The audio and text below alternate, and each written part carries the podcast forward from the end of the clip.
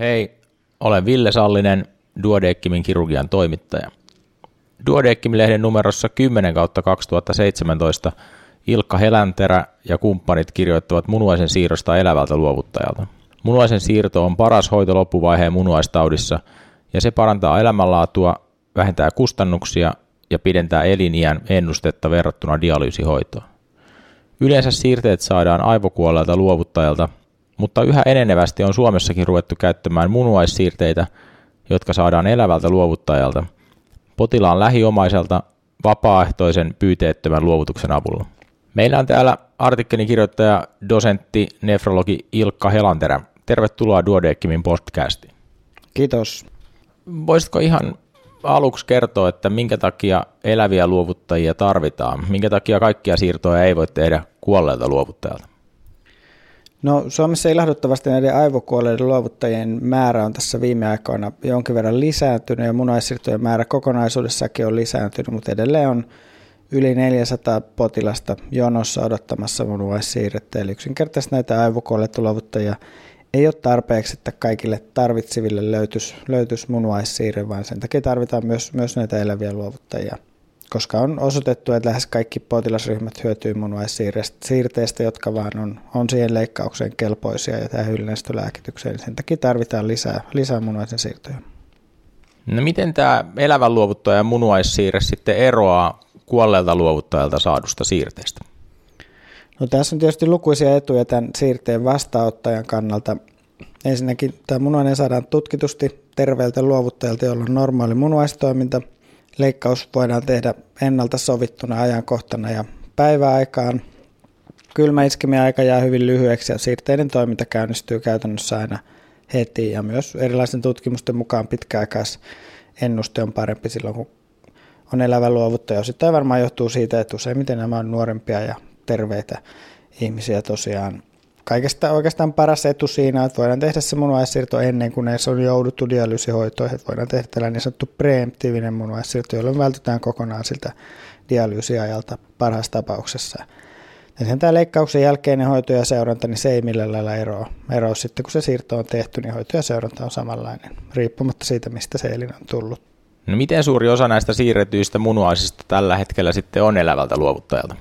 Aikaisemmin Suomessa on ollut noin 5 prosenttia munuaihin siirroista on ollut keskimäärin eläviltä luovuttajilta. Yleensä noin viidestä ehkä 15 munuaissiirtoa Suomessa on ollut elävältä luovuttajilta. Suuri osa niistäkin on ollut lapsille, mutta nyt viime vuosina on pyritty lisäämään näiden elävien luovuttajien määrää sillä, että viime vuonna oli – pitkästä aikaa, ainakin paras vuosi, ellei, ellei koskaan, oli 22 munuaisensiirtoa elävät luovuttajat, kun yhteisö munuaisensiirto oli 262, että semmoinen vajaa 10 prosenttia. Kun sen sijaan maailmalla keskimäärin noin 40 prosenttia munuaisensiirrosta tehdään eläviltä luovuttajilta.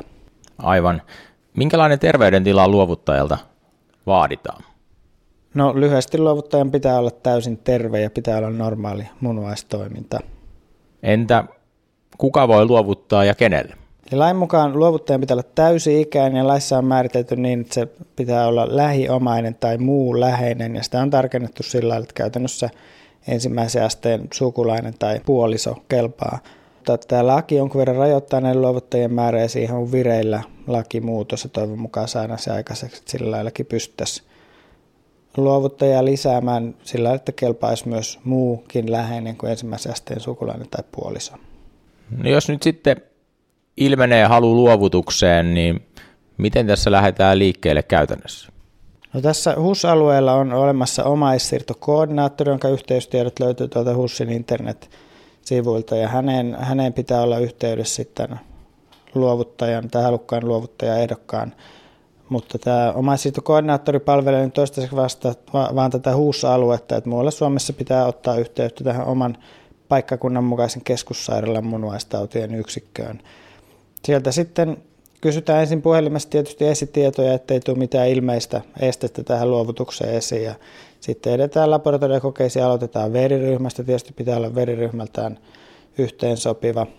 Muita, muita peruslaboratoriokokeita, tietysti EKG, toraskuvaa. Sitten tärkeää, että kuvannetaan munuaista, että, anatomisesti munuaista on normaali, tarkistaa, että munuaista toiminta on riittävän hyvä. Sen lisäksi tähän arvioon kuuluu psykiatrin arvio, jossa pyritään varmistumaan sen luovuttajan vapaaehtoisuudesta ja myös kartoitetaan psyykkinen kokonaistilanne ja voimavarat tähän toimenpiteeseen ja leikkiin lähtemiseen. Entä kuka sitten ei voi olla elävä luovuttaja? Tavallisimpia esteitä sille, että tämä luovutus ei onnistu, niin on tämmöiset ihan tavalliset kansantaudit. Verenpainetauti on aika tavallinen este, mutta sitä voidaan vähän tulkita tilanteen mukaan, että jos, jos on vaikkapa ikää yli 60 vuotta ja on yksi verenpainelääkitys, mutta on täysin normaali munuaistoiminta eikä mitään viitteitä muista elinvaurioista, niin silloin voidaan ehkä verenpainetauti hyväksyä, mutta nuoremmilla ihmisillä ei, ei hyväksytä. Ylipaino on aika tavallinen este.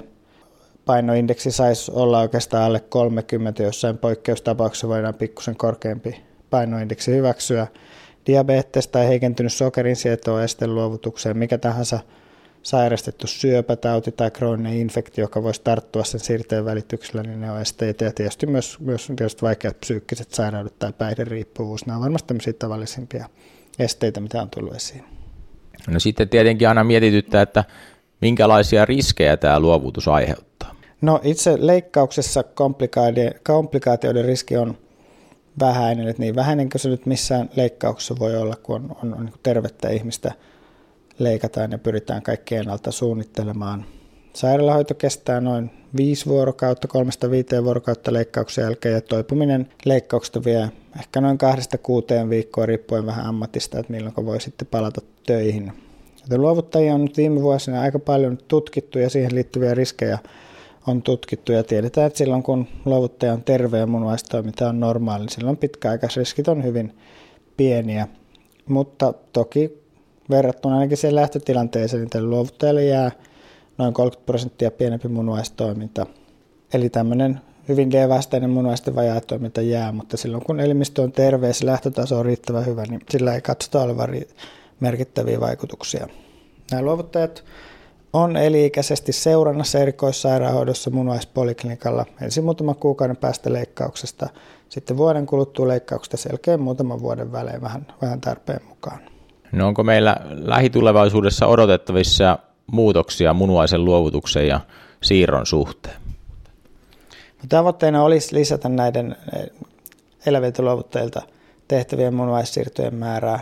Ja, ja sosiaali- ja terveysministeri on tässä tuoreessa toimintasuunnitelmassa näin myös edellyttänyt, että näiden määrää tultaisiin lisäämään. Tietysti tietoisuutta tästä pitää lisätä, että kaikki halukkaat ja vapaaehtoiset luovuttajat on tietoisia tällaista mahdollisuudesta. Sen lisäksi on myös muita keinoja, millä näitä voidaan lisätä. Tämä lakimuutos on yksi asia, mikä on vireillä. Ja ollaan myös Suomessakin nyt aloittamassa tämmöiset veriryhmä epäsopivat munuaisensiirrot, joista maailmalla on hyvinkin paljon positiivisia kokemuksia. Lopuksi vielä kysyn tämmöisen vähän henkilökohtaisemman kysymyksen, että voisitteko itse ajatella luovuttavan munuaisen? No se onkin hyvä kysymys, jota on kyllä, kyllä paljon tässä vuosien varrella tullut mietittyä ja kyllä mä oon ihan vakuuttunut, että kyllä, kyllä mä puolison tai lasteni tai sisarusteni hyväksi ihan varmasti luovuttaisin munuaiset. Se, jo, mikäli mun elimistö todetaan terveeksi, tähän mä en tässä vaiheessa tiedä. Selvä. Kiitos paljon haastattelusta Ilkka Helanterä. Kiitos.